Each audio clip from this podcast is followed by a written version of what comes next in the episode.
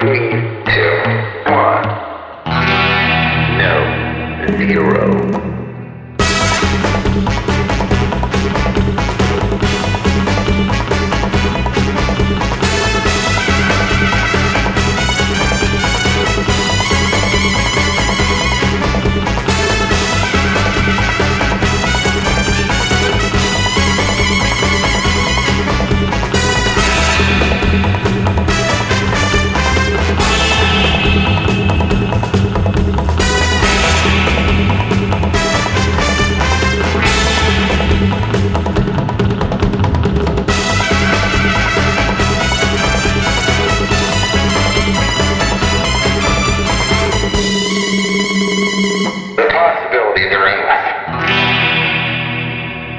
Listeners, and welcome aboard Costume Station Zero. I'm Bob Mitch, and we're here with the final few interviews of 2013. I do apologize for the long delay. Um, we had a bit of a computer crash, hard drive meltdown, informational data implosion. Uh, so there had to be some data recovery. There had to be a switch of computers. There had to be a general relearning curve as programs were reacquired. So I apologize for the delay, but we are back on our feet. And this one's probably the longest time coming. Uh, this is a interview with some of the Clang addicts. Um, sort of an interesting potpourri of uh, individuals who uh, are a mix of historical reenactors, fight choreographers, actors, cosplayers, and Ren Fair enthusiasts. I'm going to let previous guest, Mr. Ron Daniels, talk a little more about them before we jump on in. So, here we go. building on the uh, interviews that we did um, a while ago uh, when we talked about me uh, playing King Arthur at NJ Ren Fair and all the costuming I had done uh, for Eighth Doctor and so forth. Um, I thought the NJ Ren Fair thing was one and done, and I had a great time doing it. I ended up with an amazing cast of fighting actors, and we had a couple of newspaper articles uh, written, and every single picture in the newspaper articles um, and most of the pictures that you saw on the websites related to the articles all involved my fighters. So we got some attention. And then I got approached by an old friend of mine who now works for a convention company and um, asked if we were available to do an original script show at an upcoming convention. So we back and forth a little bit, and I brought it to the group because we still had a, uh, a private uh, website set up where we could communicate, and everybody jumped on board. I mean, almost exactly to a man, the full fighting cast wanted in. So we wrote a script. Um, I worked with them to make sure that everybody's dialogue was natural and comfortable, but at the same time kept all the salient plot points so that way everything made sense. We got an order to things, we got our fights worked out, and uh, then we started rehearsing. We started writing fights and fine tuning. And then as that happened, the characters started to evolve more than just what was on the page. And I told everybody, I said, look, costume and character go together. The character is in the costume, you know, the Boba Fett. So even if our characters are just sitting there on stage staring straight out, the costume has to communicate something of the character. So they all took it home. Uh, they all thought about it, and we had, uh, uh, we had, let's see, uh, we had an insane jester assassin. Uh, we had an Amazon warrior. We had a Roman gladiator. Uh, we had a space captain and his plucky sidekick. We had a steampunk esque space pirate. Just to name a few. I mean, we had a lot of different character designs in there. Uh, and we also had a couple of non fighting characters in the form of a sorceress and a succubus. Um, Uh-huh. I'm, I'm skipping a few, um, but hopefully we'll be able to get to uh, them individually in the interviews. And I told them, I said, look, you know, the costuming is just as important because we're going to be advertising the show during the day at the convention, walking around in character, in costume. So, you know, the principles that I talked about make it comfortable, make it wearable, make sure you can move in it, make sure you can fight in it. And some of them had their costumes in no time flat. I mean, the the the creativeness and the intelligence that went into this was just amazing. Some of the costumes were a hell of a lot more involved. Um, one of the uh, guys that hopefully you'll be able to talk to uh, during the interviews, uh, a guy named Michael Degner, very into fight history, very into specifically the Landsknecht, uh, which were the uh, the German mercenary soldiers that were greatly feared.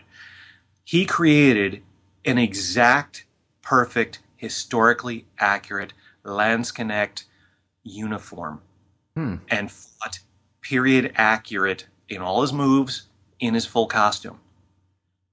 And you know, it it was really amazing to see all this stuff come together because the the whole idea of it, the show is called Gaming Grid Okay. and people brought cosplay experience to it. They brought their acting experience to it, and the idea was one all powerful immortal has brought together a dozen fighters for his secret purposes from all over time and space. Mm-hmm. So we had a wide cast, we had a range of what to do. Now, being the the director, I, I kind of defaulted to being the boss fight, and my own character being that particular immortal called Tempros. Um, I decided to keep the costume simple, but kind of go for almost a Mortal Kombat edge to it. Um, the costume was um, uh, suede um, knee-high cavalier boots uh, with a point, um, a pair of uh, essentially um, remade uh, yoga pants that uh, are uh, sold at the Renaissance festivals. They're based on yoga pants, but they're actually made of a much more durable cotton blend. Very comfortable, very simple.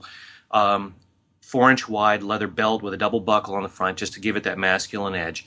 And then the uh, the top is actually a piece of costume history that I own, which is the Centaur uh, cross-fronted vest that was used in Hercules and Xena, and also showed up on one of the uh, background people several times in the first Mortal Kombat movie. Hmm. Combine that with a pair of black gloves, poof, quick, simple, easy costume, but it also conveys the character. Um, so here I am, sitting center stage, occasionally um, interacting with the characters during the show, and then coming out as the boss fight, and made sure that my costume would allow for comfort, movement, etc. And thankfully, since we were doing the convention inside here in New Jersey in February, and we had a sufficient amount of audience to keep the room hot, the fact that my vest was open topped, my pants were very lightweight, and everything. Uh, even under the hot stage lights, I stayed comfortable. I was never cold. Um, so that worked out very well. But surrounded by this wide cast of costumed characters, uh, it just made for a great deal of visual interest.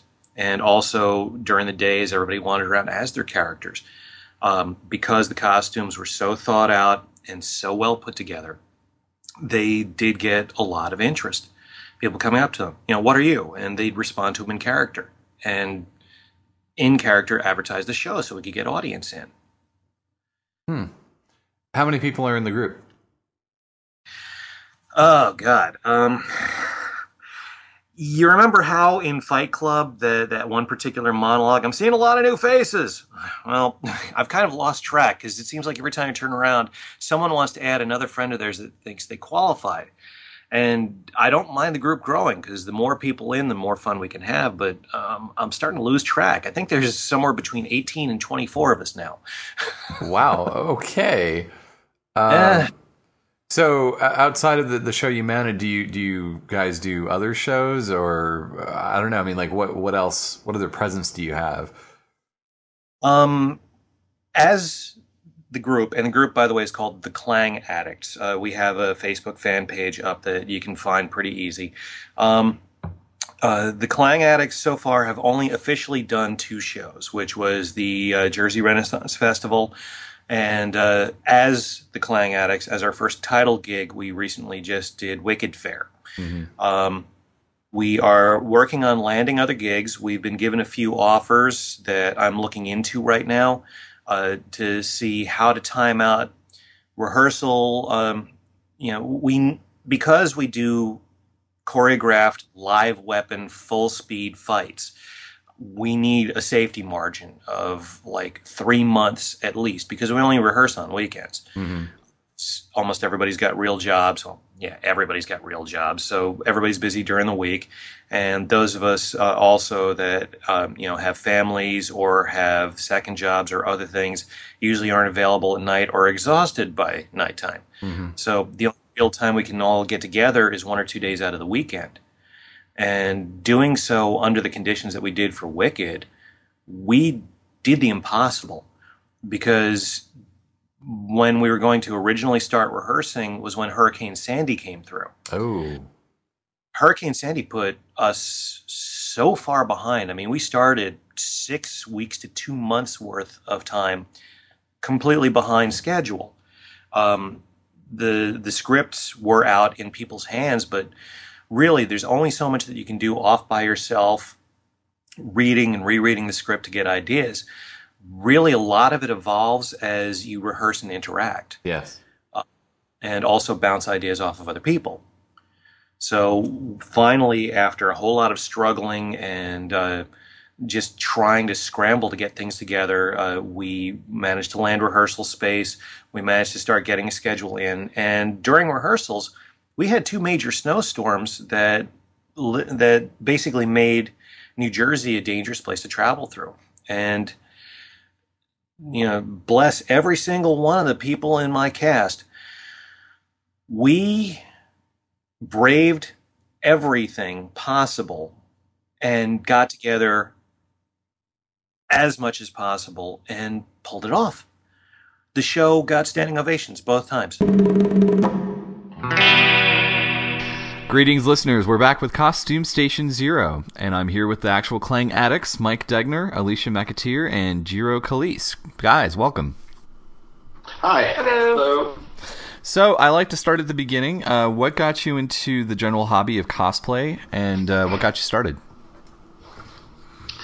Uh, this is Mike. I actually, um, about 20 years ago, went to Ren Fair as a patron and thought, I really got to get into this. Then I saw the price tags on the costumes and decided, yeah, I got to learn how to sew.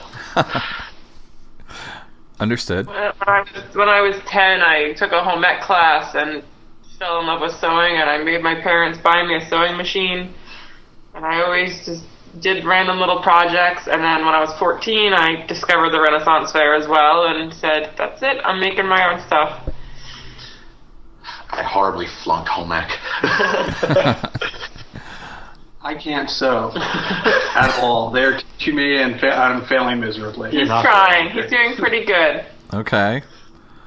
Um, so what? So it sounds like Ren Fair was a common theme for you guys. Yes. yeah, pretty much.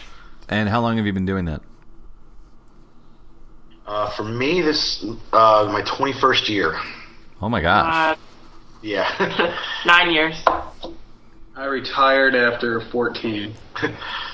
Okay, retire. All right. So, um, I mean, look, I've I've personally been to the Ren Fair several times, but I've never cosplayed or or costumed at the Ren Fair. Now, do you guys do other costuming, say at you know conventions or you know other characters outside of this? Uh, I'm starting to get into steampunk, but I haven't really done much of the cosplay aspect yet. Um, I've always found it interesting. It's just personally timing issues. I've done a lot. I used to do Rocky Horror years ago, and I've done. I went to one or two of the um, the Rocky Horror shows, not the movie, in um, in full costume. But beyond that, it's most. I've just mostly done Ren fairs. Gotcha, gotcha. Same here. Mostly Ren Fair. Um, an occasional random costume every now and then, um, and also getting into the steampunk aspect of things. Did you all have a, a, a heavy interest um, or background in doing Halloween costumes? That was sort of the gateway drug, or no?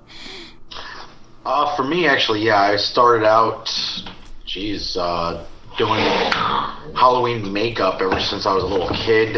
Uh, I used to do special effects makeup for this Halloween show at the Old Jersey Renaissance Festival for years. That's how I got got into that aspect. Yeah.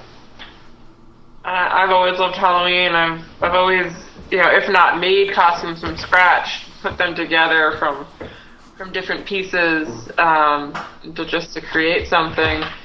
Um, you know, and I also have a website where I do mostly Renaissance inspired stuff, but a few other random Halloween costumes on there too. My grandparents used to make my costumes. I- I'll be honest with you. No, it's fine. But I mean, I guess I'm just interested to know uh, what what started people, and also, um, well, in particular, what was your first costume? What do you consider your first costume? Oh boy. Oh, First thing I ever made myself was a Two Face costume when the one Batman movie came out. Okay, yeah, the Tommy Lee Jones. Yeah, that, that awful movie. Uh, we- I went. Me and a friend went to the costume uh, to the movie in costume. I went as Two Face. He went as the Riddler. Like we made our costumes. Like I t- ripped two suits apart and stitched them back together. But as close as I've come. uh, for myself, my first costume that I could, like, first makeup thing I did for co- Halloween. Uh, jeez, I, I was a zombie pretty early on. uh, it was when they first started selling like the the, the, the Halloween makeups at Toys R Us, and I'm like. I, I had seen Star Wars when it first came out, and my mom explained to me that this was fake and people made it, and I was just amazed. So when I actually got my hands on some of the makeup, I just started making zombies and aliens and things like that. Awesome. I honestly, I honestly don't remember. I think I, I probably made um, things like capes and, and bodices and things like that that are you know Renaissance fair related. It's probably my first full project. Um, otherwise, when I first started sewing, it was more of sewing little knickknacks and things for the house because I was you know ten, so I couldn't exactly put an entire outfit together. no, fair point. Um, well, you know, a lot of people like to also cobble together, you know, what's in the closet or in the thrift store or whatnot. People start at different ways, different ages and such. Um, so, diving into Ren Fair, because again, this is actually an area that I've been to. I admire it, but I've never actually participated myself. So I'm actually very curious. What, uh, what's the attraction? Uh, is it the character creation, or are you doing actual historical characters that you're recreating, or is it just the the vibe, the atmosphere, the camaraderie? Ah, a little bit of each. Um, you know, different. I go to different Ren fairs for different aspects. Uh, like my home fair in Jersey has always, for me, been the acting and stage combat aspect. Uh, I go to other fairs in different costumes to do different things. I'm into the history. I'm into uh, pretending to be somebody else. Uh, whether I'm a patron or an employee, I always try to interact with the with the customers that are around. Um, yeah, basically a little column A, little column B. Yeah, it really depends on the fair. Like the New York Fair is very shopping oriented, built around some shows, but the Jersey Fair was much more show oriented without much shopping. Mm-hmm. Um, but I've always just liked looking into history at the different kinds of costumes and then either trying to recreate it or, um, you know, take little bits and pieces from different costumes and parts of time and putting them together. I just like the atmosphere myself. Costuming was whoever handed me what, and I put it on. Well, you know, again, it takes it, it takes all the different aspects. I like to collect it all, so it's all good. Um, do you find that? Um, let me back up. Do you have a favorite material you like to work with? Uh, I like using Natural. natural stuff, linen, wool, uh, sometimes velvet. But yeah, wearing polyester is murder when you're out in the hot sun, running around all day. Yeah, polyester bad, very bad. Um, I try to stick with mostly cotton, but you know, for some of the more ornate things, it's hard to find um, natural brocades and things like that. So sometimes you gotta suck it up and use polyester. But for the most part, cotton, linen, wool. I don't think Jiro has a response for this one because he's sewn one thing in his life. and it was last week. Or maybe what's what's the uh, favorite material that you like to actually wear? I know nothing about material. So Jiro Jaren's comfortable. Jiro knows that he does not like to sew satin. Oh yeah, I hate sewing satin. Yeah, satin is Evil. evil to work with. So, what has been your favorite Ren Fair then to attend? Maryland. Maryland has been a very good fair. It's a pretty good balance of size, shopping, performance, uh, Side entertainment. side entertainment, food. Personally, my my favorite favorite of all time is uh, the Jersey Ren Fair back when we had our own land because that was a really good blend of, you know, for me, I, I I'm more of the performer type, so that that fair fit that bill nicely. And I love the New York Fair. It's my home fair, but I also really enjoy uh, King Richard's Fair in Massachusetts. Um, the atmosphere is really nice because just the way they built everything into the woods, um, it makes it feel more real almost. It's not like it's just in a field that's been cleared out. Oh, sure. Um, you know, and there's a lot of they they built the shops into the trees, and um, it's just a really nice atmosphere. And they have all the uh, um, shows shows and stuff as well. So that was a, that's a good one. I tried to give a moment for all three to speak, but is okay. I can. I Oh, can I went first. I said Maryland. I'm sorry. Oh, okay. New York is my home fair, but the corporation killed it for me. That's why I left. So, what exactly do you feel makes up a great Ren Fair? Uh, Ah, Beer. beer, beer's good. um, I think it has to be a combination of letting the corporation run the let, let the booth run themselves and it not be such a corporate oh you have to cover this up you can't do this you know make it authentic but don't make people cover up you know if they have a tattoo they have a tattoo if they've got a piercing they've got a piercing don't let them wear converse or sneakers but let them be themselves just in costume as well as having a proper balance between shows and shopping and general not douchey people, I guess. some you know, some fairs are just full of people that are just go there to show off and mm, and uh they're not there to be nice people. yeah. Ah, Yeah, pretty much the the same uh, here.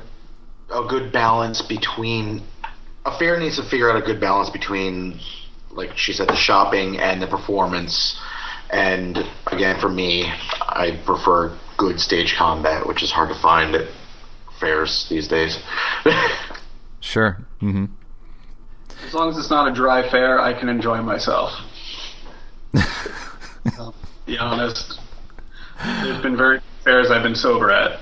So Understood. Understood. Um, do you? Uh, it sounds like you've uh, each made or worn a, a number of costumes for Ren Fair. Do you have a favorite one that you wear often? Hmm. Um, the one I made last year, I, I enjoyed very much. Um, it, it was actually a borrowed bodice. I didn't make the bodice, but I made a chemise um, out of a really thin gauze material, um, and I made the top of it just really tattered and ragged looking, but at the same time, the, the fabric flowed really nicely, so it was kind of ethereal almost, with um, a black bodice and uh, I made a kerchief skirt and I switched the colors all every day. You know, some days I would it was a green skirt and some days I would layer it with blue, other days gray. Um, sometimes I'd layer all of them, so I could easily switch it up. Um, and then you know change the, the, my hair accessories, whether I wore a hat or horns or you know, a big necklace, and it was easy to switch up and make into a different costume every day.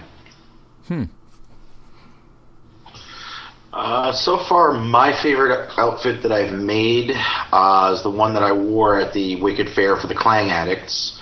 Uh, it's a traditional German outfit called a Waffenrock, uh, worn by the German mercenaries, the Landsknechts.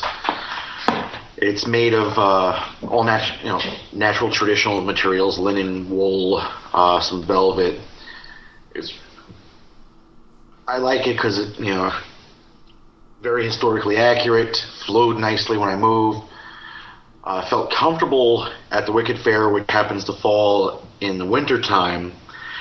I guess we'll see how comfortable it is in the summer when that comes around. I can relate.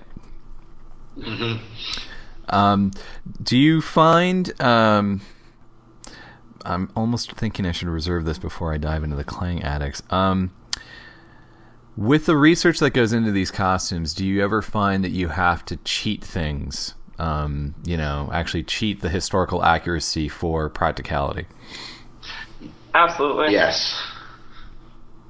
Could you give me a good example? things- there are some things that just um, I'm, try- I'm trying to think of one in particular. Watching him pleat his Waffenrock was murder for me just to watch him do it. Um, that was we were reading the instructions and we were trying to do little sample pieces of it and we were I was going it wasn't even my costume and I was going crazy over trying to figure out how to do it. Um, otherwise, you know, I've done some um, colonial war, you know, coats and things like that, and the pleating on them is awful. um, I don't, I don't know if I've ever pleated it the same way twice, just because they, they're just, the directions are so terrible, and there's no seam allowance allowed, and you have to do it just perfectly. So that one's definitely a, something you got to cheat every now and then, and just kind of fold it over twice and hope for the best. Yeah. For for me, like she was saying, that uh, the types of costumes that I make, the the the Landsknecht garb, there are hundreds and hundreds of woodcuts and paintings and drawings from the period, but there's only three existing garments. So it's really hard to figure out how a lot of the stuff was truly put together. So you're looking at the pictures going, oh, that looks really nice. How the hell do I do that? um, and I'll, with, with this specific type, it's a lot of guess and conjecture, um, and a lot of cursing and, and redoing things. Also, yes, seam rippers are your best friend. Yes. I just do what they tell me. He's a good listener. Um, well, I, I find it fascinating that uh, th- there are three existing garments. Yes.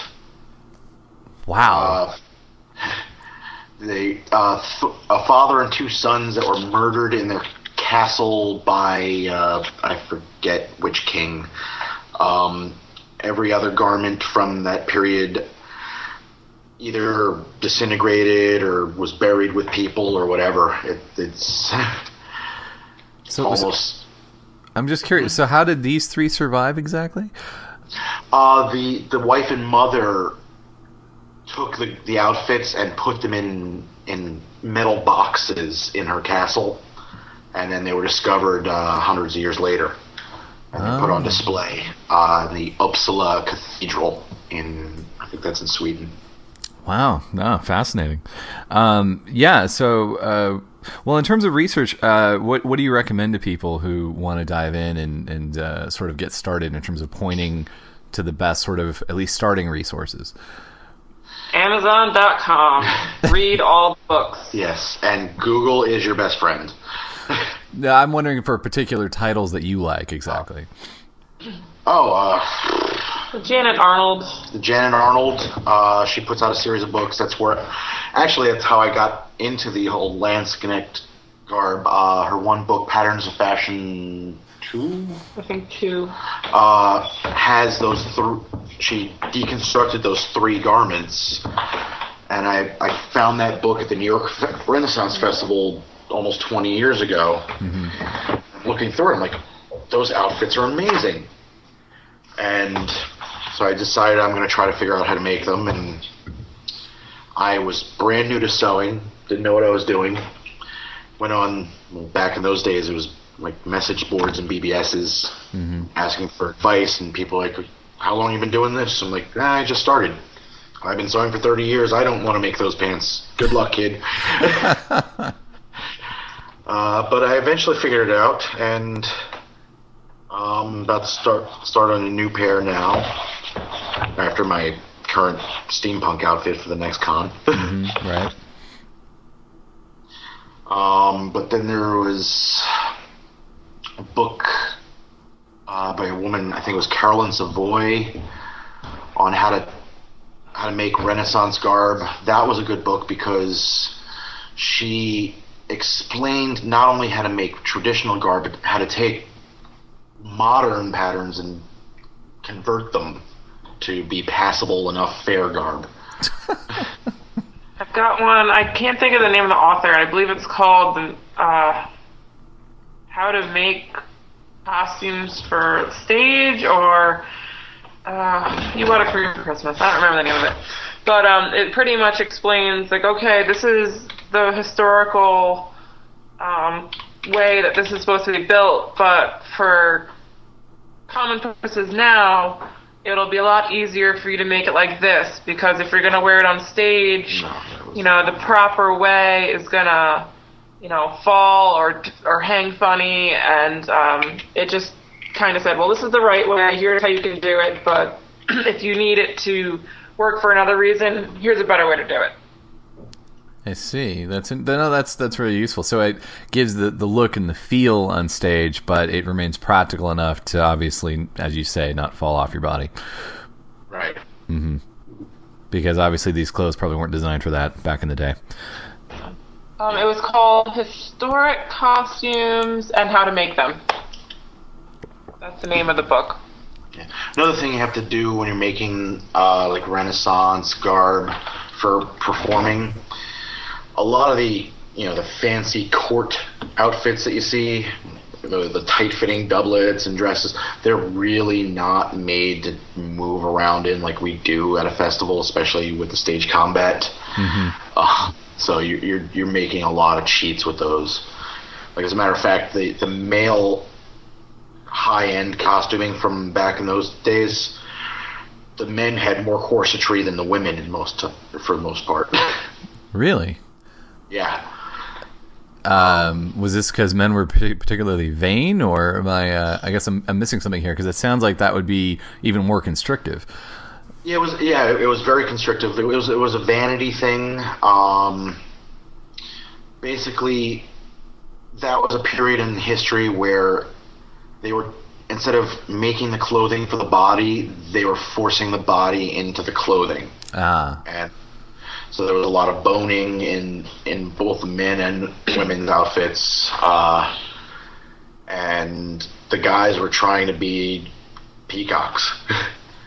so you got you got men who were high class were eating probably like pigs, but then they're trying to show off and look pretty, so they take three guys put them into their doublet. yeah. Um, So there, there, there's no way you're going to be doing uh, sword fighting and something like that. So when you're making a modern one, you're you're not doing it the same way as you they would have back then. makes you wonder how they actually were sword fighting in it back then, or did they, or or, or, the, or were the guys really fighting just wearing different stuff? They were wearing different stuff.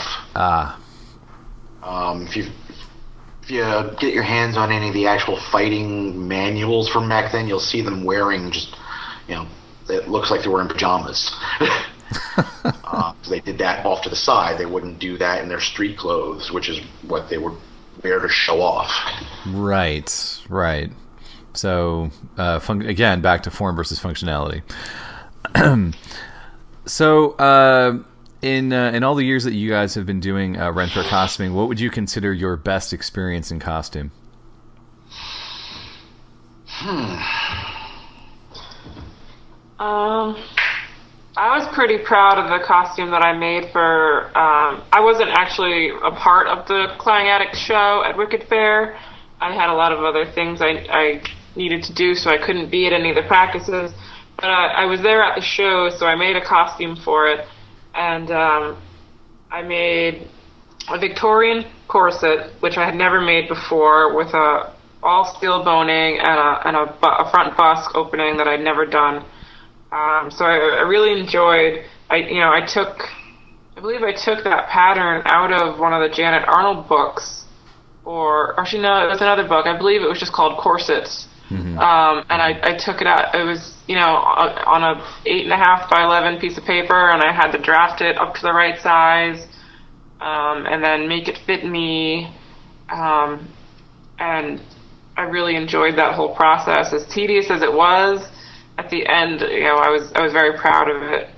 Um, and then the rest of the costume, I did another, you know, the Victorian corset with the Civil War era um, chemise that had a lot of lacy trim, which is something that I don't do a lot of, and I really want to get more into. Um, you know, it's a lot of trims and just a lot of extra fluff. Um, and I, I don't know. I, I really enjoyed that costume. You know, everything had trim on it. You know, the skirt, the corset, the chemise, um, and it was a lot of little extra detail, but it was very satisfying in the end.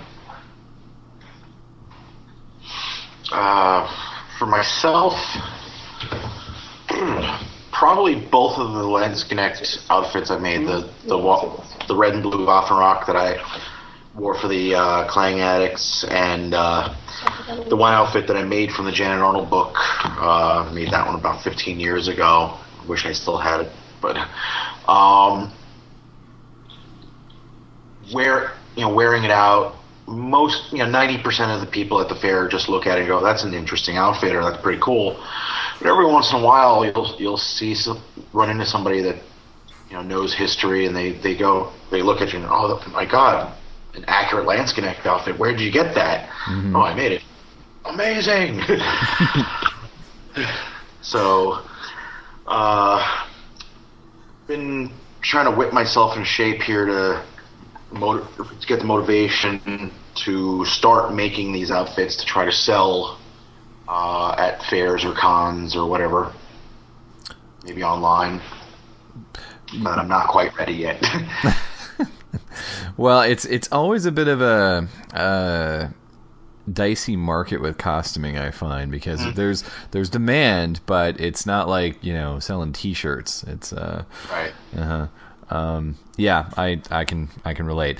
Um, so on the on the other end of the scale, uh, do you have um, I'm not going to necessarily say worst experience, but say mishap experience in costume. Don't make a corset completely out of velvet. That's a bad idea. Just don't. That's all I'm gonna say. Don't do it. Working with velvet to begin with is terrible. When you try to shape it like that, it's just it's a nightmare, and I don't recommend it to anyone ever. Duly noted. Uh, worst costuming per.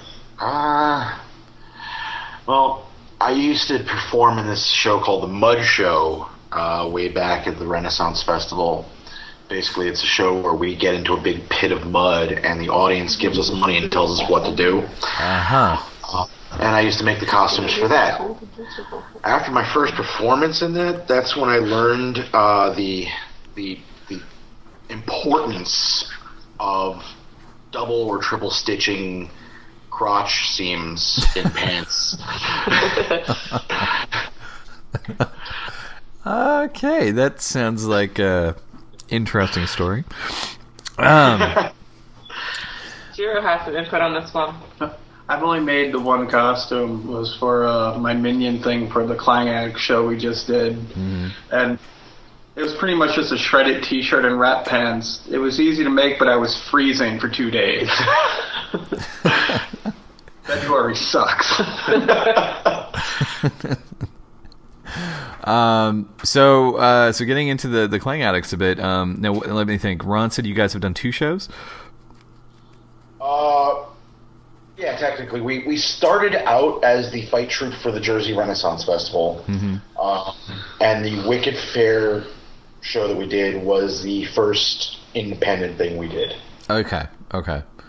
So uh, now it sounds like a lot of research went into doing these original characters. Um, how did you approach each of your costumes? Uh, again, my my co- my costume was from the German Landsknecht, which is my my favorite uh, portion of history. Uh, I'm, as you can tell by my name, probably I'm German. Uh, so I I like that particular part of the Renaissance and that particular style. Uh, and I've also just started studying the traditional German sword fighting techniques. And I was discussing that with Ron, and Ron's like, "Okay, I want to see you as this." I'm like, "Okay, that's where I was going with it anyway." That works. uh, yeah. Mine actually just started off as a joke. I was supposed to just pick up the weapons so the um, audience couldn't touch them or make sure the, the fighters didn't get too close to decapitating anybody. And I was just like, do you want me to throw a costume together? And he went, yeah, all right. So I gave him an idea. He's like, that's perfect. And it just rolled from me being the guy that grabs the um, the weapons to, hey, minion, get me that. And that accidentally worked into the show. Perfect. Yeah, I wasn't I wasn't part of the show, but I you know I was there and I I, I walked around. Oh, that's true. I, I had a very small part in the show. I walked Minion out on a leash um, at the beginning of the show. We put a dog collar on him and a retractable leash. wow. So I was Minion. I was Minion's handler. mm-hmm. Um, but otherwise, it was kind of an excuse for me to venture away from the Renaissance fair stuff a little bit into more of the Victorian Sure. because I really want to expand my business into some some more detailed things instead of just your average, you know, bar wench kind of costumes. hmm More of uh, more royalty and, and just more high quality stuff. Um, you know, as a side note, what what range of, of history do you generally work in, whether you're you're making or wearing a costume? Um, myself, I've done mostly Renaissance. Right. But uh, because of the Halloween shows that I used to do, I've done everywhere from Renaissance to medieval times to Nazi Germany for the one werewolf show we did. It was weird. Um, uh, Revolutionary War. Um, yeah, I've, I've jumped all over the place, but predominantly re- medieval and Renaissance. hmm Yeah, I've done almost exclusively Renaissance. Um, but I, you know, I've did this one Victorian costume. Um, my next costume is going to be slightly Victorian based, and um, I've done some Civil War era as well. Um, I've made that one Two Face thing before, a kilt, and now I'm working on a, an Old West, like cowboy ish kind of thing for the steampunk show thing. And as, That's all I've ever done. I take it the uh, the predominant preferences for uh, medieval and Renaissance.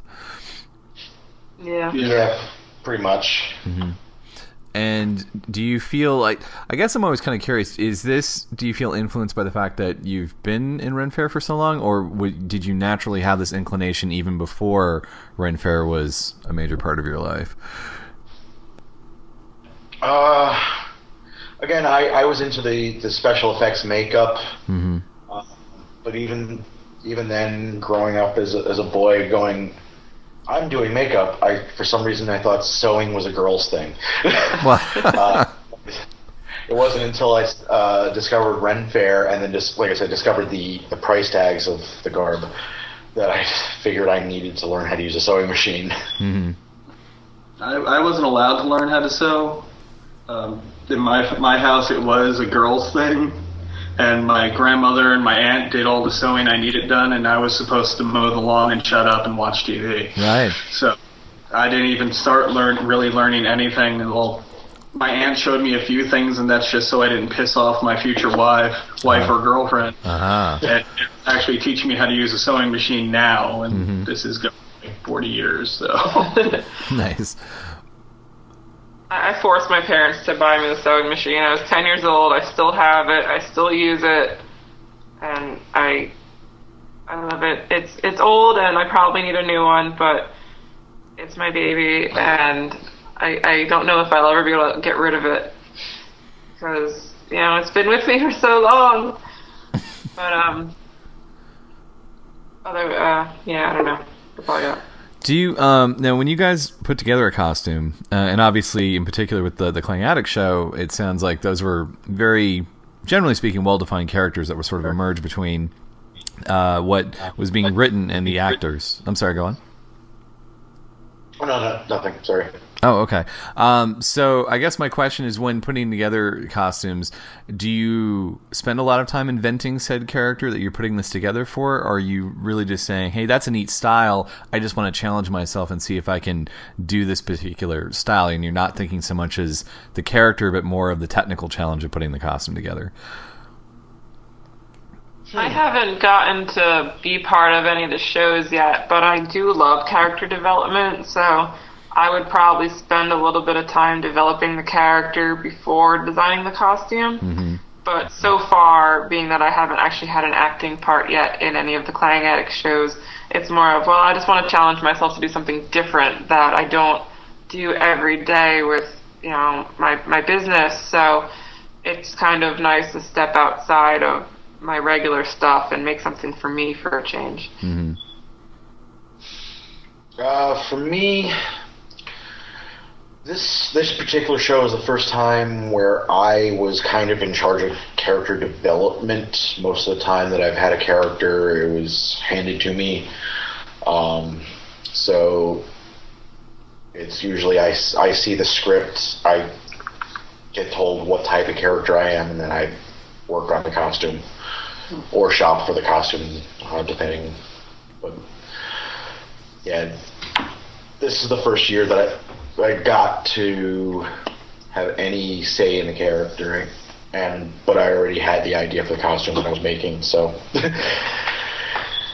that wasn't really big of that big of a factor. I used to do um, a lot of um live action role playing games, so I used to make characters for that. Mm-hmm. I've never, um, aside from this the minion thing, which, like I said, was an accident. I I haven't had a chance to really do any major performing. I, I worked at a bar for at the Ren Fair, so. So you also had your your agent. Oh, I, I yes, for the one cat, one character in the show that was an actor, I was his agent. And had to walk around and promote him for the half the day. which really wasn't even a big character, but we made it into such a we made such a backstory behind it. So Zero's definitely into the character development. I, Yeah. that's, that's my absolute favorite part of it. If other people can make my costumes, I will literally wear whatever they hand me. I shouldn't have said that, but I, I just enjoy the the not being me part of it. So I guess the question uh, then spirals into when wearing a costume, do you embrace performing as said character, or are you just more taking, hey, I'm just showing off this awesome costume, I'm like a uh, human mannequin?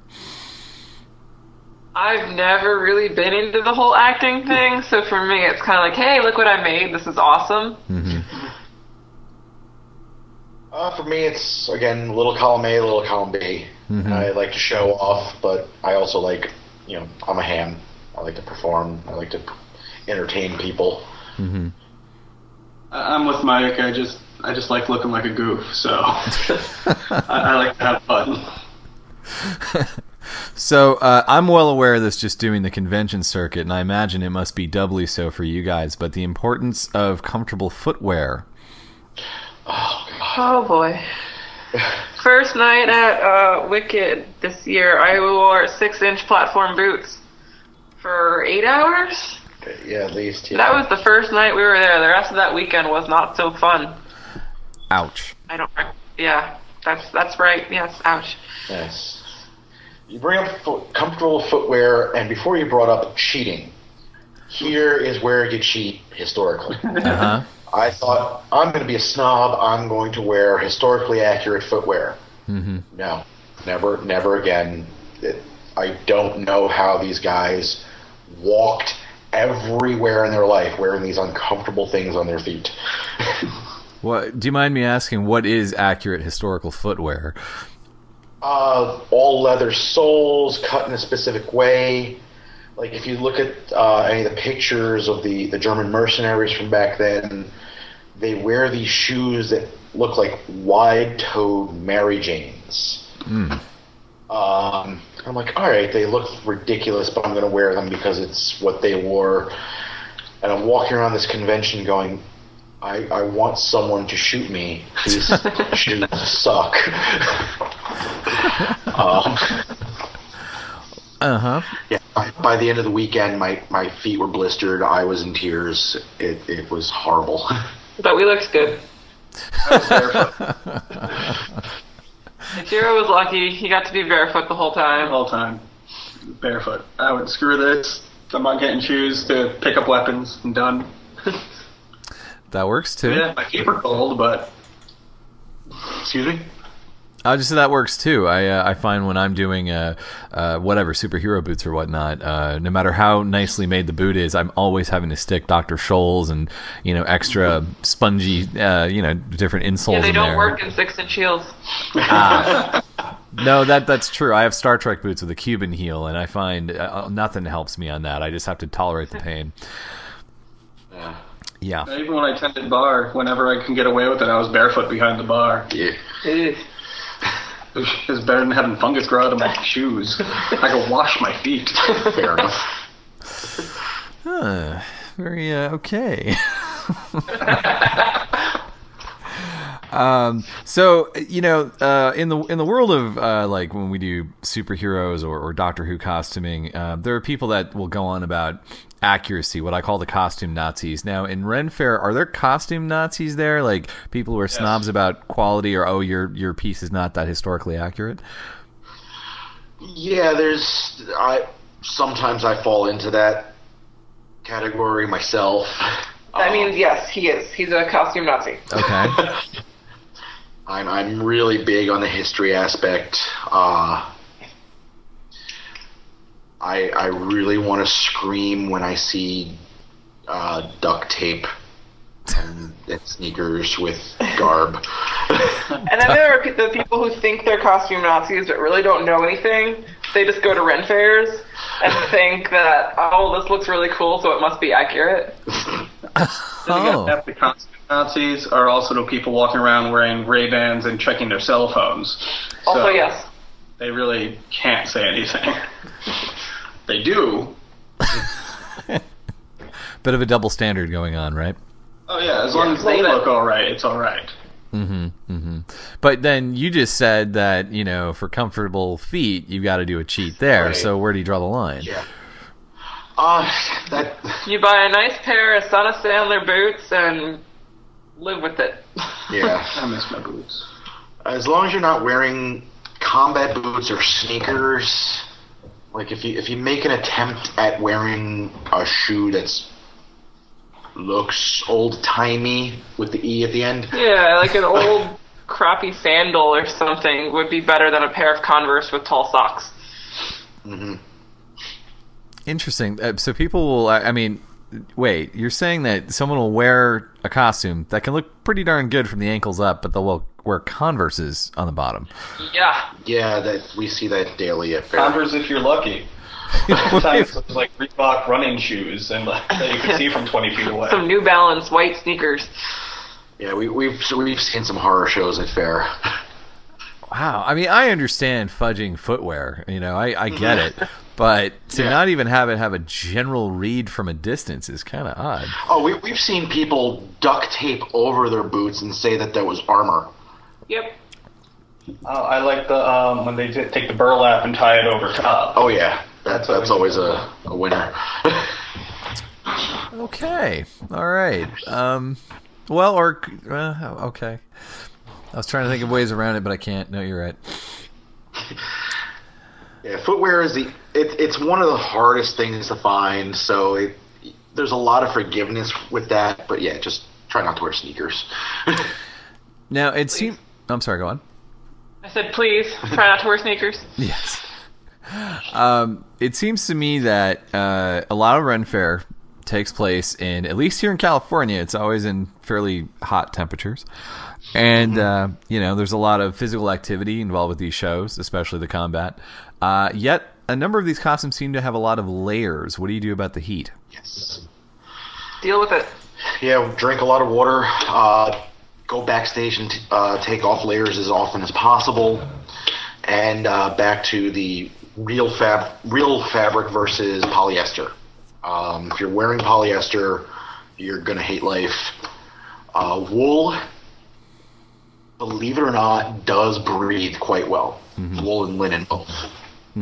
Uh, cotton breathes pretty, uh, breathes pretty well but I prefer to wear the, the linen and wool because I I just find it more comfortable. It does breathe better. I it doesn't retain the sweat like cotton does.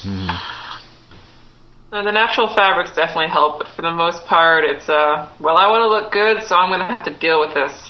Just drink a lot of water, drink a lot of Gatorade, and try not to pass out. I'm usually drunk, so it doesn't matter. There's there's a thing they do at uh, the Ren Fair here where um, if you uh, if you're really hot and you don't mind getting wet, they'll actually dunk you with cold water at the well. Do they do that there too? No, we don't have a well. Oh, So we have the little misting. Yeah, we used to have a misting station, but they put something a shop there or something. they weren't making enough money off it. all right. Just curious. Yeah, I'm like I never I'm never sure what transfers over.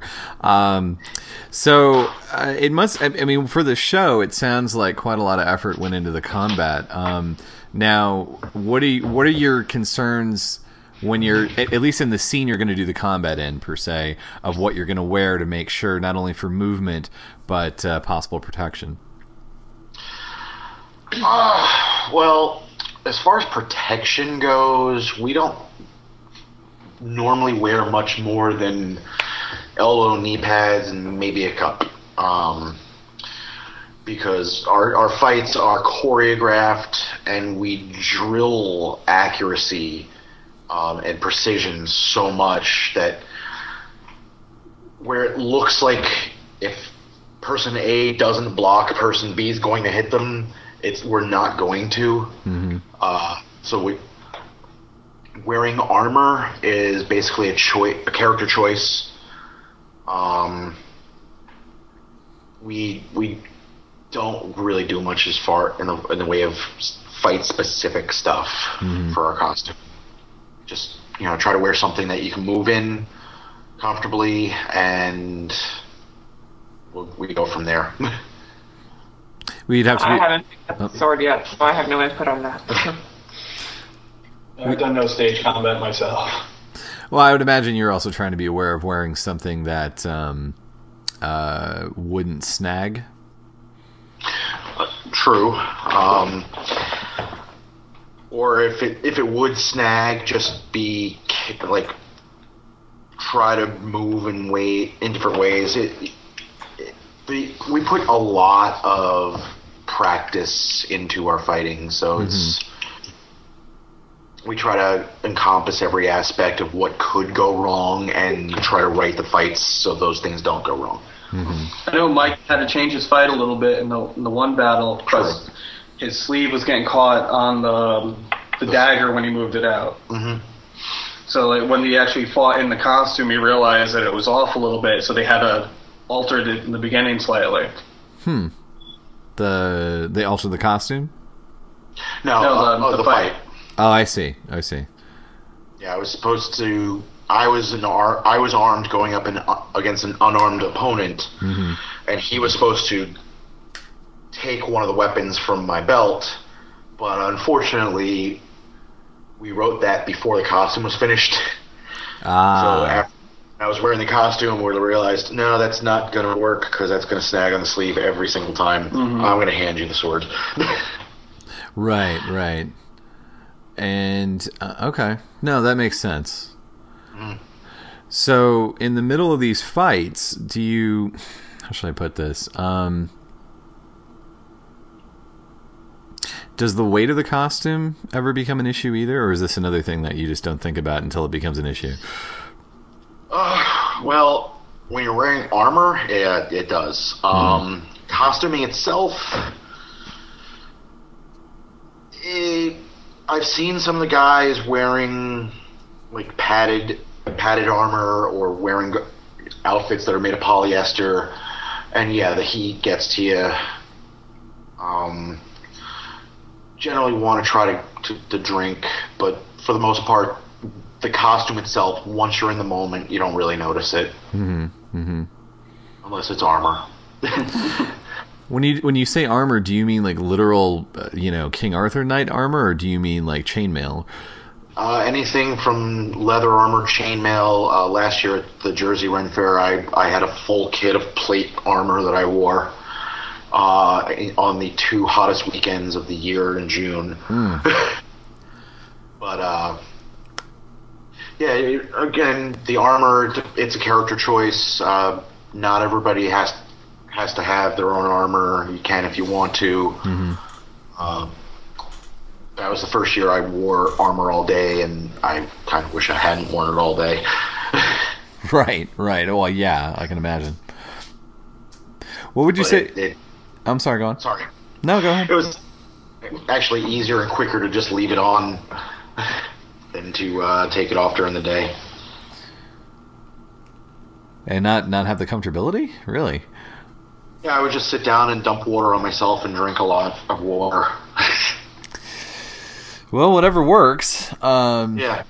I was gonna say, are there uh, what you what you would consider the mo- more um, popular go to costumes at Ren Fair? Like, what would you say is the most popular style of, of dress that the men or women wear?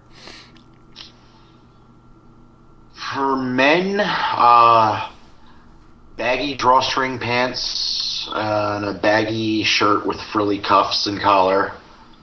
Women tend to do the bar the bar wench kind of costume with a, a boobs spilling everywhere and a basic boring skirt. Basic boring. Skirt. Okay. a big flowy kind of just any kind of plain cotton skirt with a either, A low cut cleavage bodice. yeah with with all the boob. I see. Okay, something something easy but uh, eye catching, huh? Is that it? Right. Yes. A few years ago, uh, every other man you saw was dressed like uh, Captain Captain Jack Sparrow, That was ridiculous. and a few years before that, everybody you saw was dressed as Mel Gibson from Braveheart. but Don't mark my field. Interesting. but for the most part, it, it's like the basic, basic. I understand the appeal of Jack Sparrow as a costume, but isn't that kind of wrong for Ren Fair? Yeah, there's a lot of wrong things for Ren Fair. but People don't really care. As long as it makes money, like the fairs will allow it these days. Ah, wait, wait, wait. So some of these Jacks were there in some kind of official capacity? Some of them were, yeah.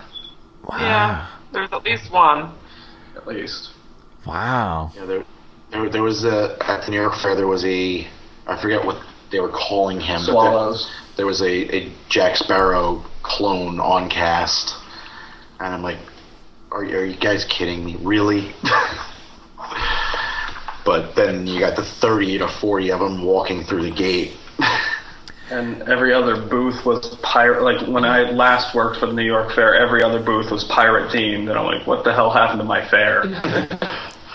Yeah, I'm not saying there weren't pirates in that day and age, but they didn't look like that. I mean, so there was- No. Wow, no, it's interesting. But I mean, yeah, I get, I, okay, I, I get it. I just, People, yeah, people take their Renaissance fairs as an excuse to wear whatever they want. You know, there's fairies, there's people dressed as Santa Claus. You know, And then, then you got the Star Trek away teams. yeah. I've heard about that. Wow, so that happens. That's cool. Yeah. Uh, yeah, I've, I've heard about. I, I saw a guy dressed as Ash once at uh, a Ren Fair, which I thought was kind of amusing. Um, Seen a few of them. And uh, and some guys just dressed as like really ornate demons. And I go, okay, well, you know, that's that's cool too. Um, so uh, so yeah, I, I get the joke, the sci-fi crossovery joke stuff. It's just when someone just sort of puts on something historical that is way off by at least a couple hundred years. I always kind of I just kind of cock my head at that, like, all right, well, you know, at the end of the day, I guess they're just going with the pageantry, but Yeah. But uh, yeah, what are you gonna do? Um, Mm-hmm. I guess it's better than showing up in just your regular. Well, I mean, obviously there's attendees that just wear their civvies, but you know, it's better than uh, showing up in something uh, way off. That's you know barely. That's much more modern than it is historical. So, Mm-hmm. Mhm. um, so sorry, I'm going over my list of questions here. Um, well, okay. Uh, I, I don't know if this really applies to you guys much, but uh, cosplay or costuming, do you feel there's a difference in the terminology? Uh, you, Yes. You do? Okay. I think cosplay is more you're you're looking at something that really didn't exist at any point in time. It's a character, or you're, you're trying to recreate the way a one particular character looked and acted. Um, and I feel costuming is more. I mean, it can be a lot of different things, but at least for me, it's more research, more historic, more meaningful. You know, for for cosplay, you can do everything with a straight stitch and you know just slap something together as long as it looks good. But for costuming, if you're trying to make it um, accurate, then there's a lot more behind it. Mm-hmm. I think Mike disagrees with me though. No, I, I, I, I do a little. Because a lot of the cosplayers, well, if they go into, especially the superhero ones and all that, they go into massive detail over. I'm not their- saying that cosplayers don't go into detail. I just think it's a whole different kind of detail. It's a detail on look, not on accuracy. Uh, I don't know. I know a lot. That I mean, it depends on what you're defining as accuracy, I guess. yeah, you know, you're, you're basically talking screen accuracy to page accuracy to historical accuracy. Exactly. Yeah, I, I don't. I I've never really gotten into the whole cosplay aspect, so I don't really know what kind of a distinction there would be. I mean, I guess technically for Steampunk World Fair, I'm doing a kind of a steampunk Han Solo thing. Mm-hmm. So, so I don't know if that's Wow, uh, what's that? that's a phone that should Okay. should have been silenced. Someone told me to silence it, nor does anyone usually text me. But yeah, like I said, I'm doing kind of a steampunk Han Solo, so I guess in some ways that would be considered cosplay. Mm-hmm. But yeah, it's, I've never really gotten into it, so I don't truly know what kind of a distinction there could be. Well, I mean, even just from perception, it's just you know some people don't see a difference, and other people do. Especially people who have been at this more than say five to ten years. I've noticed really see a delineation uh, as opposed to people who got into the hobby more recently. For me, I, I, I, I look at cosplay as like hardcore costuming, Mm-hmm. and I look at you know Alicia and I making Ren Fair costumes as much this much, and the the as- the the research we put into it also is hardcore costuming, mm-hmm. more so than like a weekend warrior that throws together a pair of you know uh, drawstring pants and a, a poofy shirt and calls it a day. Mm-hmm. Yeah, yeah, true. I get that.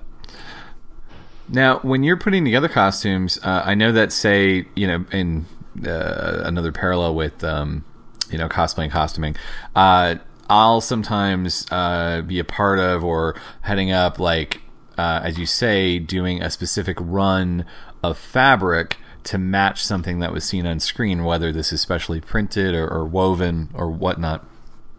Now, in Ren Fair, is there anything like this? I mean, I understand that a lot of these are, are simple fabrics like linen or wool, as you say, but is there ever a time where you guys are going out of your way to find very ornate, historical looking fabrics or a, a particular fabric you're trying to replicate from a book? Uh, actually, yeah, there's this one outfit that I want to be make. I want to make, Mhm. and I'm just trying to find some kind of a brocade or damask or something that has looks. Period, and I'm just not coming close. Yeah, because I mean the the size of the pattern repeat has a lot to do with historical accuracy as well as obviously they didn't print on you know there, there weren't prints. It mm-hmm. was woven into the fabric, so mm-hmm. trying to get that right can sometimes be a pain. hmm Um, so we're, I mean, we're always looking online. We're always looking for new fabric stores. Um, you know, thrift, st- you know, thrift stores looking around, looking at coats, going, "Hey, I can rip that apart and make something out of it." mm Yep. hmm I, I've made a barbarian costume out of antique uh, fur coats.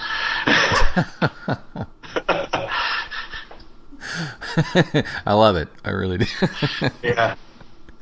uh, do you have uh, favorite fabric stores that you like to go to, or online or in person? Uh, I miss. I lived in Rhode Island for five years, and there's um, everyone in Rhode Island that sews knows this place. It's called Lorraine Fabrics, hmm and I actually worked there for a few years, and it's it's amazing. I mean, it's got all the basics stuff you need.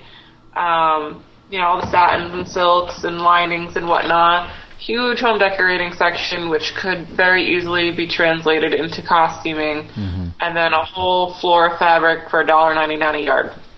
Could be could be cheap cotton, could be a $50 yard fabric that had a damage in it. Um, doesn't matter what it was, it'll be two dollars a yard. So, I, I need to get back there. It's been so long. then there's uh, Osgoods in uh, Osgood's is really nice as well. Maryland. No, wait, Massachusetts. Massachusetts. hmm But uh, around here, there's a place called uh, Fabric Warehouse. It's another remnant store. Uh, they have pretty good pricing and sales all the time. Uh, and then if you go into like some areas that have like a high Indian population, you can find silks and satins for like dirt cheap, really good stuff, really good deals. Mhm. It's basically just search around and look and look and look. If you happen to spot something, look at it.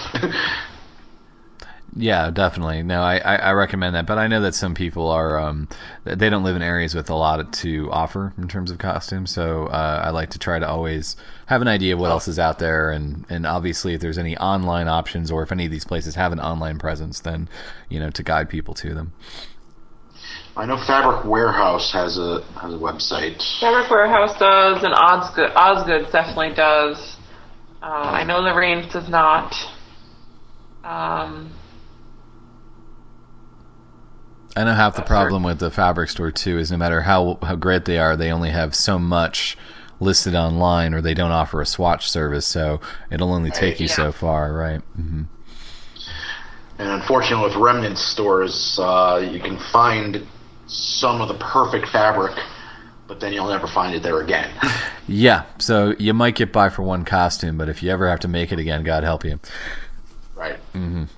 Yep, been there too. Um, so, uh, sorry, too many, too many uh, fabric hunts are haunting me right now. Um, so, uh, what do you feel is the most important thing you've learned doing this? And it could be a technique, it could be a philosophy for life, could be any of the above. walk away. Sometimes you just have to walk away from it Good. because you know you might be really frustrated by something and you know it's driving you crazy and you want to get it done and you're going to cause more damage just by trying to get it right. Walk away. Go watch an episode of your TV show. Go have a cigarette. Go have dinner. Do something, but get away from it for a few minutes. Otherwise, you're going to destroy something. Yeah, that that's pretty much what I learned too. I can't sew. Well, as I said, it doesn't have to be a technique. It could just be a philosophy. It could be a, a viewpoint. I'm I'm gonna stick with hers. I'm gonna cheat. I learned to bitch enough, somebody will do it for you. if you're lucky. I think my friend Vicky calls them Sherpas, people who do something for you. Um, uh, so, what costume projects are you all working on at the moment? All three of us are working on our next costume for the Steampunk World Fair. Mm-hmm. Um, Um, Mike already said he's doing the Han Solo. Mm-hmm. I'm doing a Victorian esque kind of corset that I'm gonna. I'm not doing the traditional throw throw some gears on it and calling it steampunk. I'm doing more of a taking old sewing implements, um, like old bobbins and and just old maybe some hinges and buckles and stuff, and making them, you know, put some patina on them and just it's it's gonna be an interesting one. You know, it's gonna be uh, blue, purple, and green, and all these different colors, and um, it's definitely gonna be uh, unique. Mm-hmm. Mine's the old West one I mentioned earlier, but it's pretty much going to be basic. yeah, but you're taking all the toy guns and I'm going to try to steampunk some toy guns. I've never done it before, but I'm going to give it a shot, see if I can do it. Fun with props, yeah. Sounds like a good time. Is there I'm any? hop- I'm sorry. Go on. Uh, I'm hoping so. Sometimes just taking like you know kit bashing model kits and, and taking toys and just you know figuring different ways to put them together and paint them. I think is half the fun of this hobby. It's very uh, you know it's very arts and crafts, but I, I dig it. Um, so are there any dream projects you eventually want to do down the road that's been nagging at you?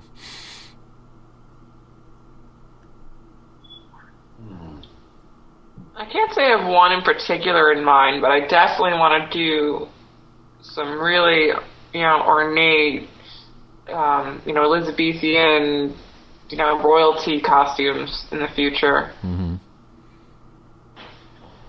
uh,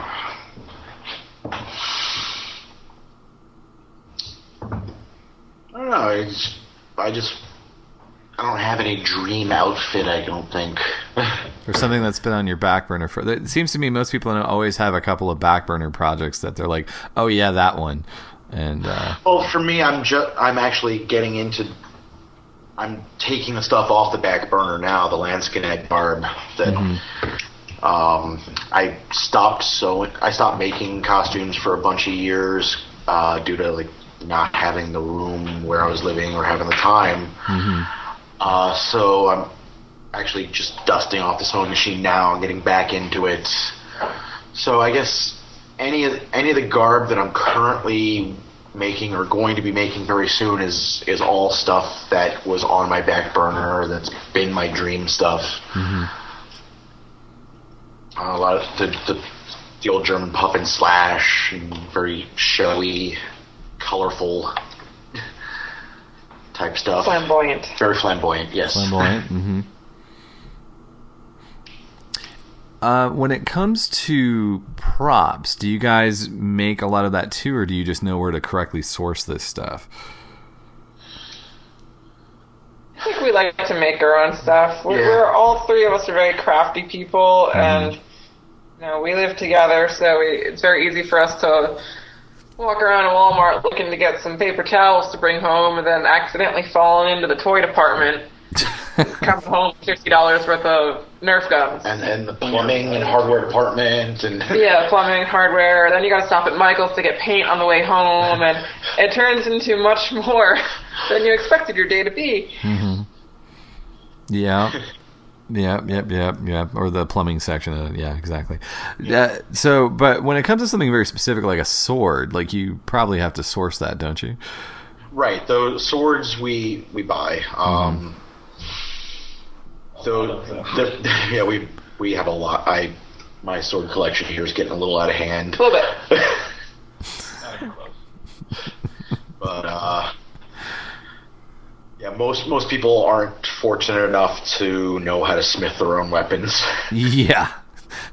that's that's what I figured.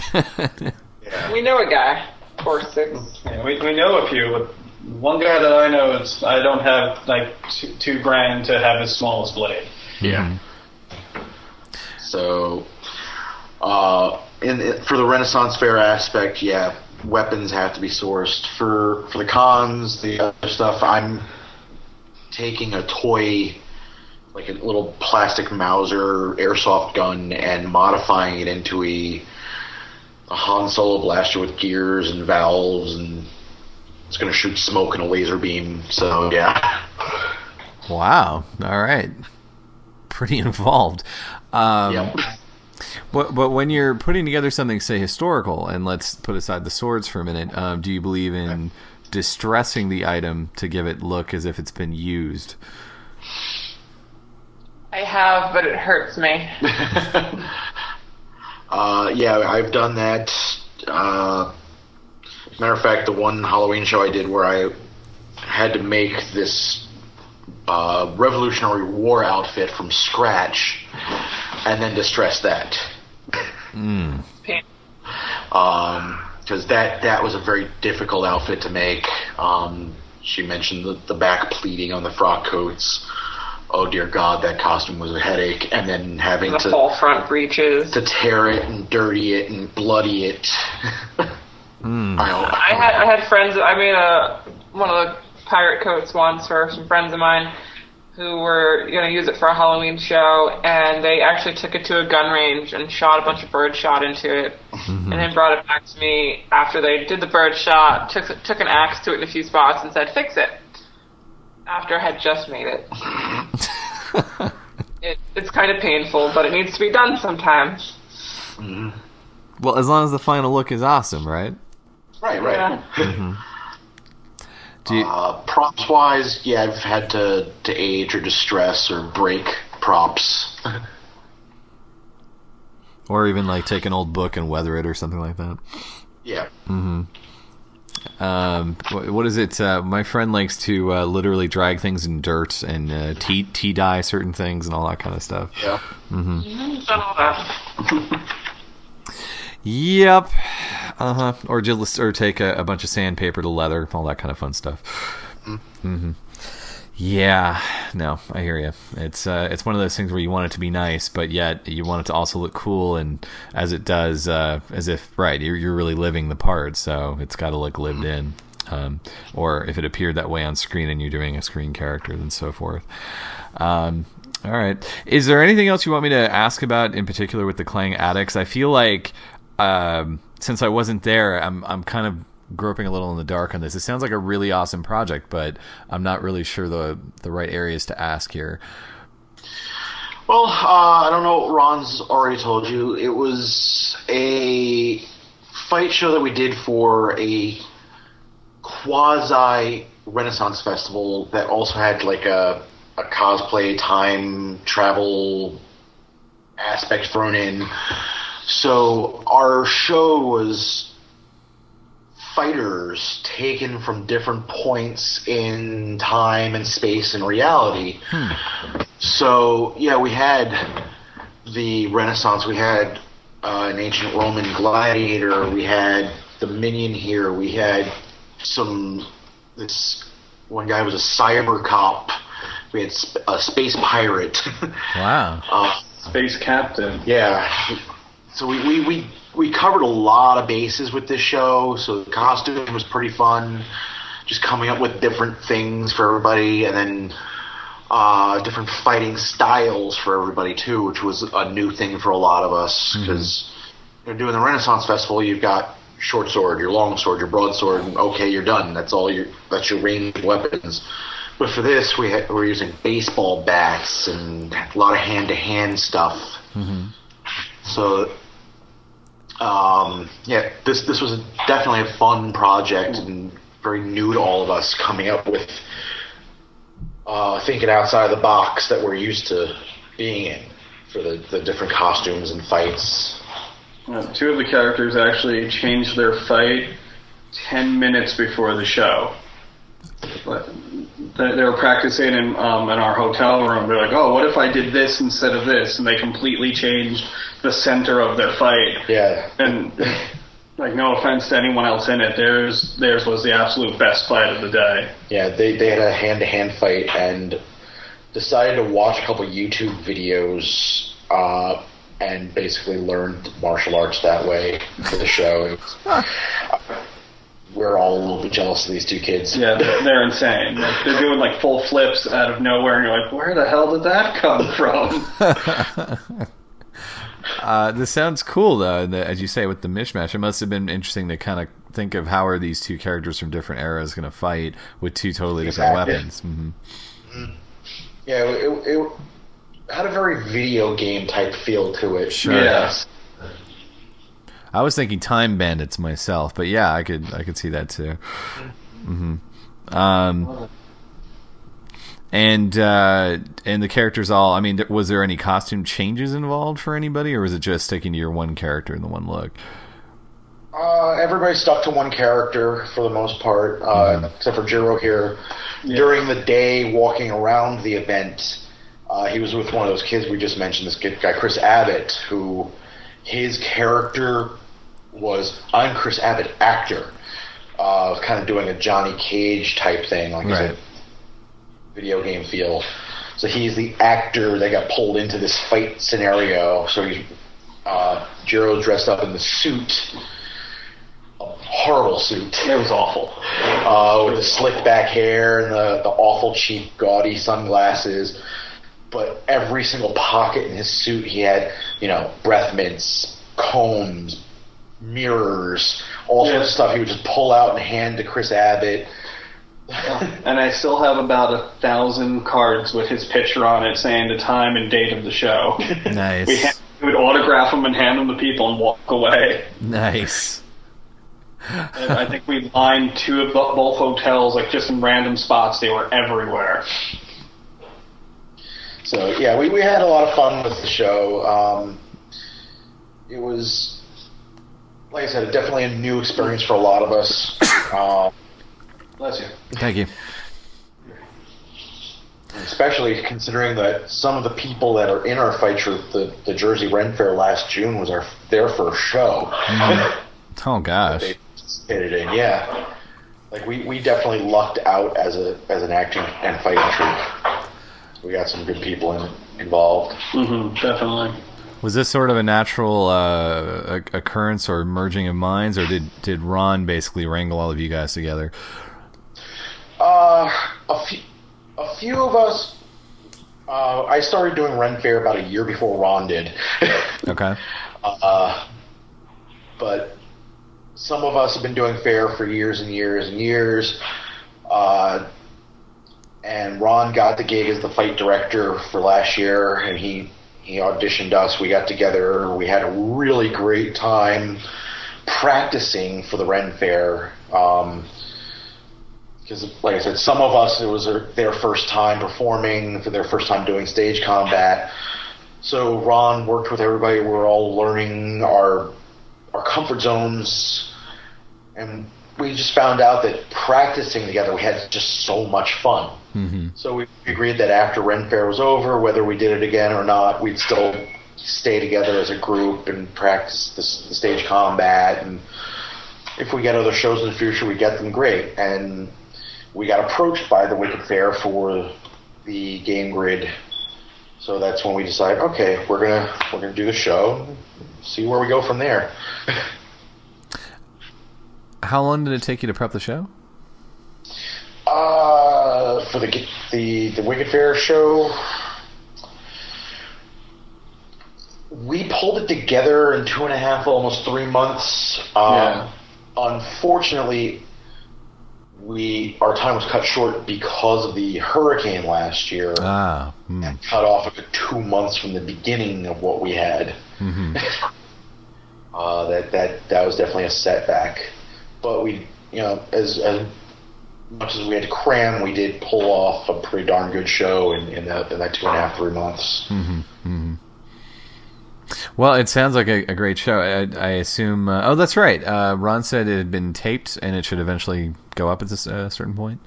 Yeah, our cine- cinematographer unfortunately is also in college and is up to his eyeballs in homework.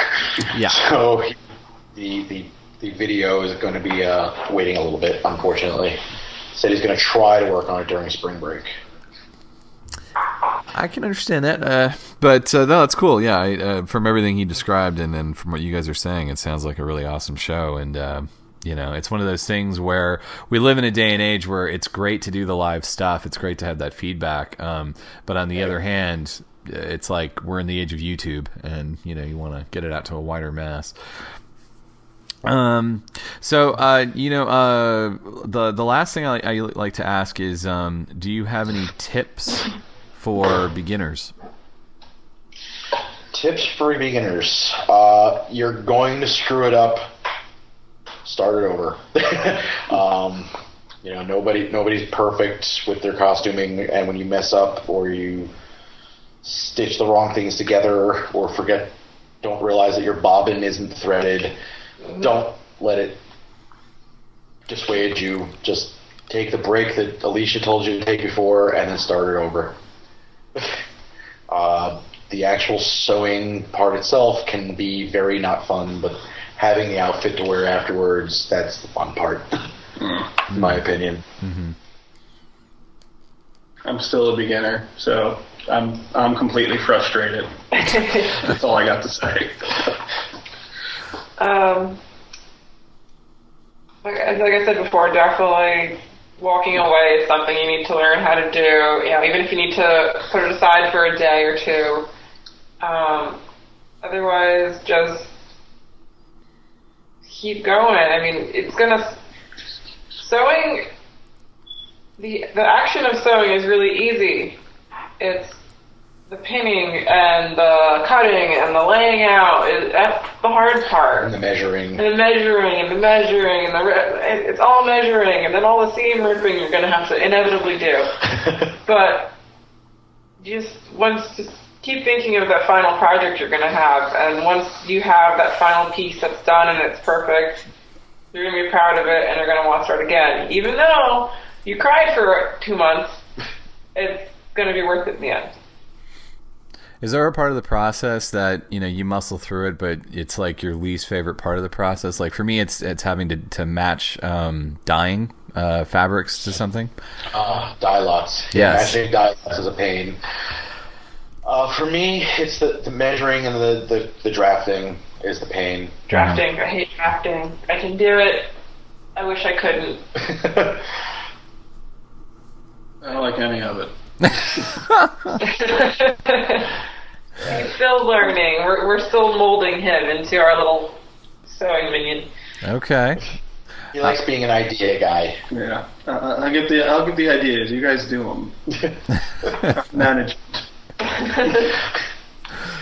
Uh, and I mean, I know this is somewhat covered before, but because you deal with uh, historical uh, costuming, um, do you find it's difficult to find the uh, the original patterns of which you're trying to do, or are you just trying to sort of eyeball it, so to speak?